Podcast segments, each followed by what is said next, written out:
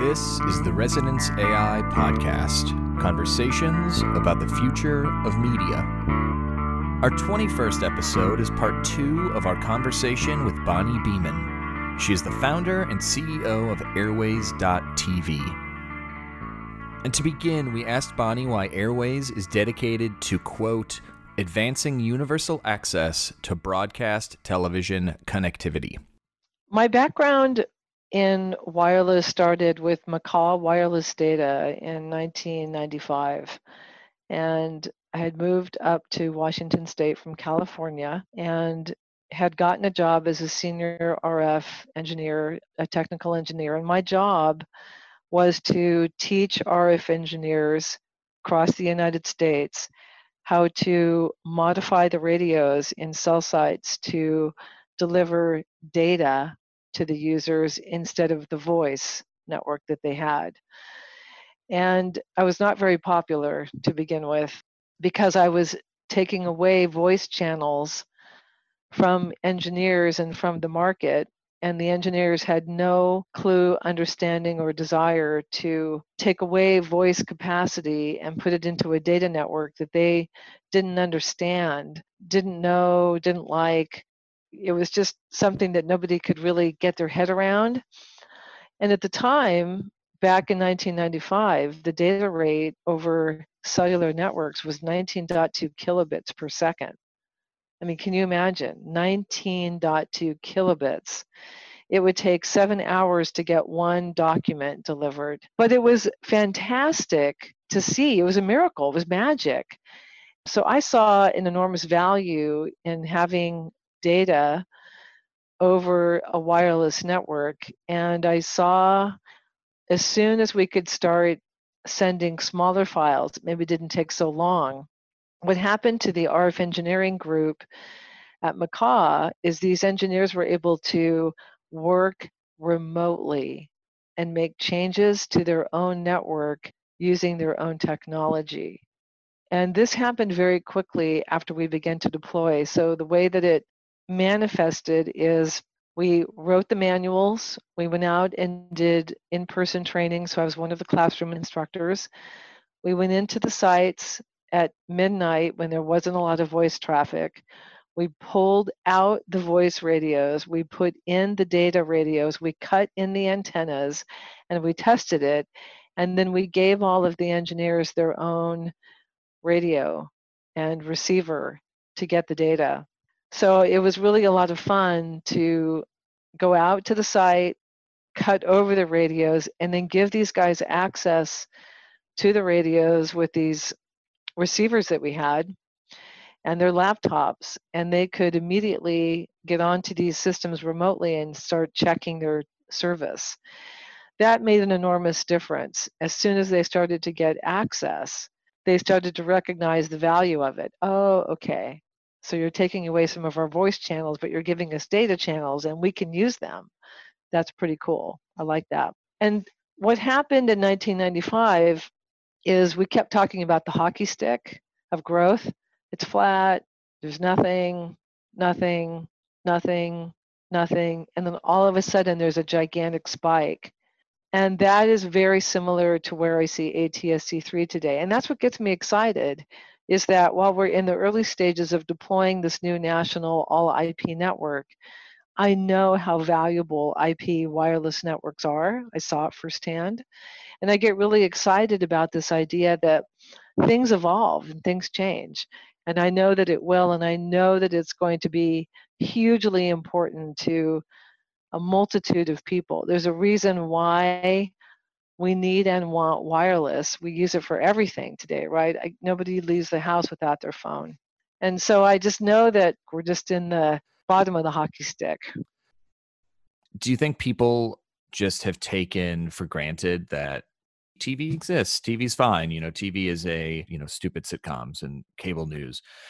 The importance of TV still exists. The need for free information is still a, a fundamental part of this country? I think you've hit the nail on the head. In the United States, one of the criteria for being assigned the status that you fall into, whether you're upper class, middle class, or lower class, or poor.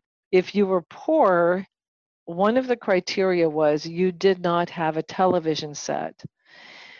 And just in the last 10 years, that has changed.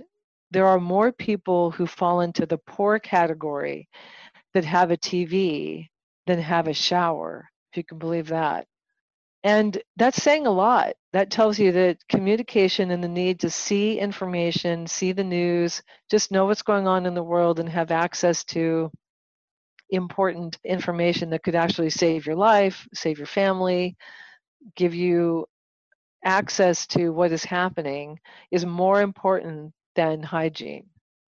That tells you a lot right there. So I see that what is going to happen in the United States is people will always demand information that they believe is important to them and information that is relevant to their daily lives to keep them safe is going to be really, really important.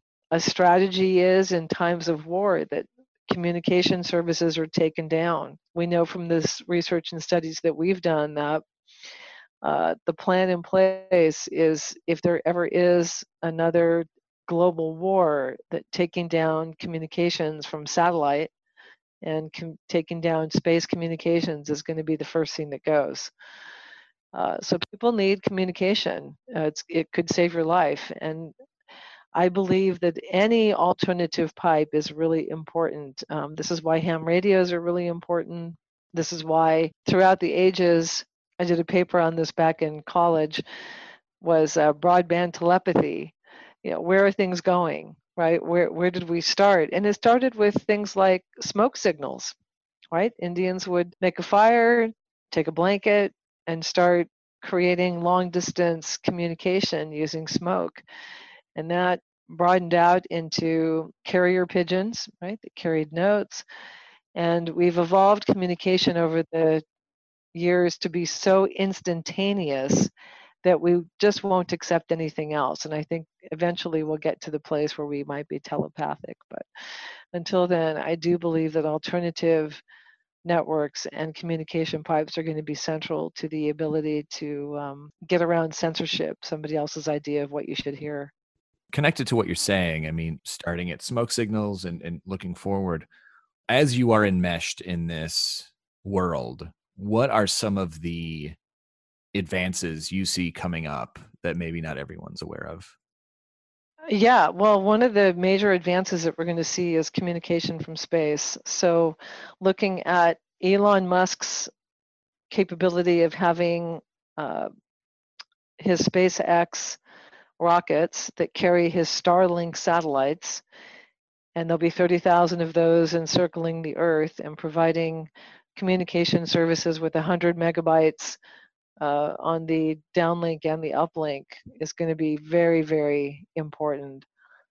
Um, and the reason I say this is it's an advancement in communications that is now truly global.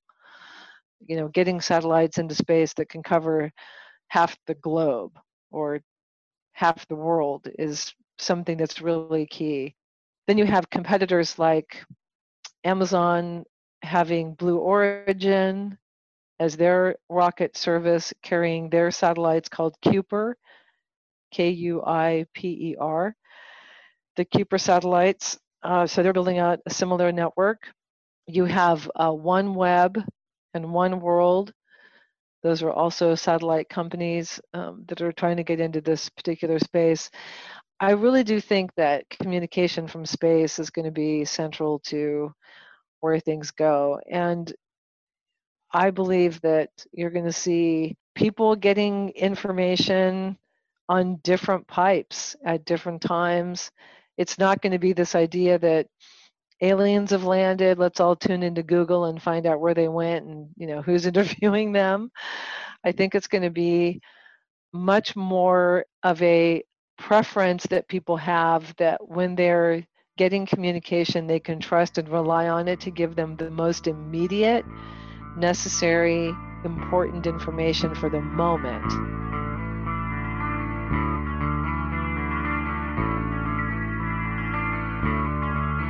The Resonance AI podcast is produced by Random Inkara and Shane Mailing. It's hosted and edited by Shane Mailing, and our music is by Damian Johnston. To learn more, go to resonanceai.com.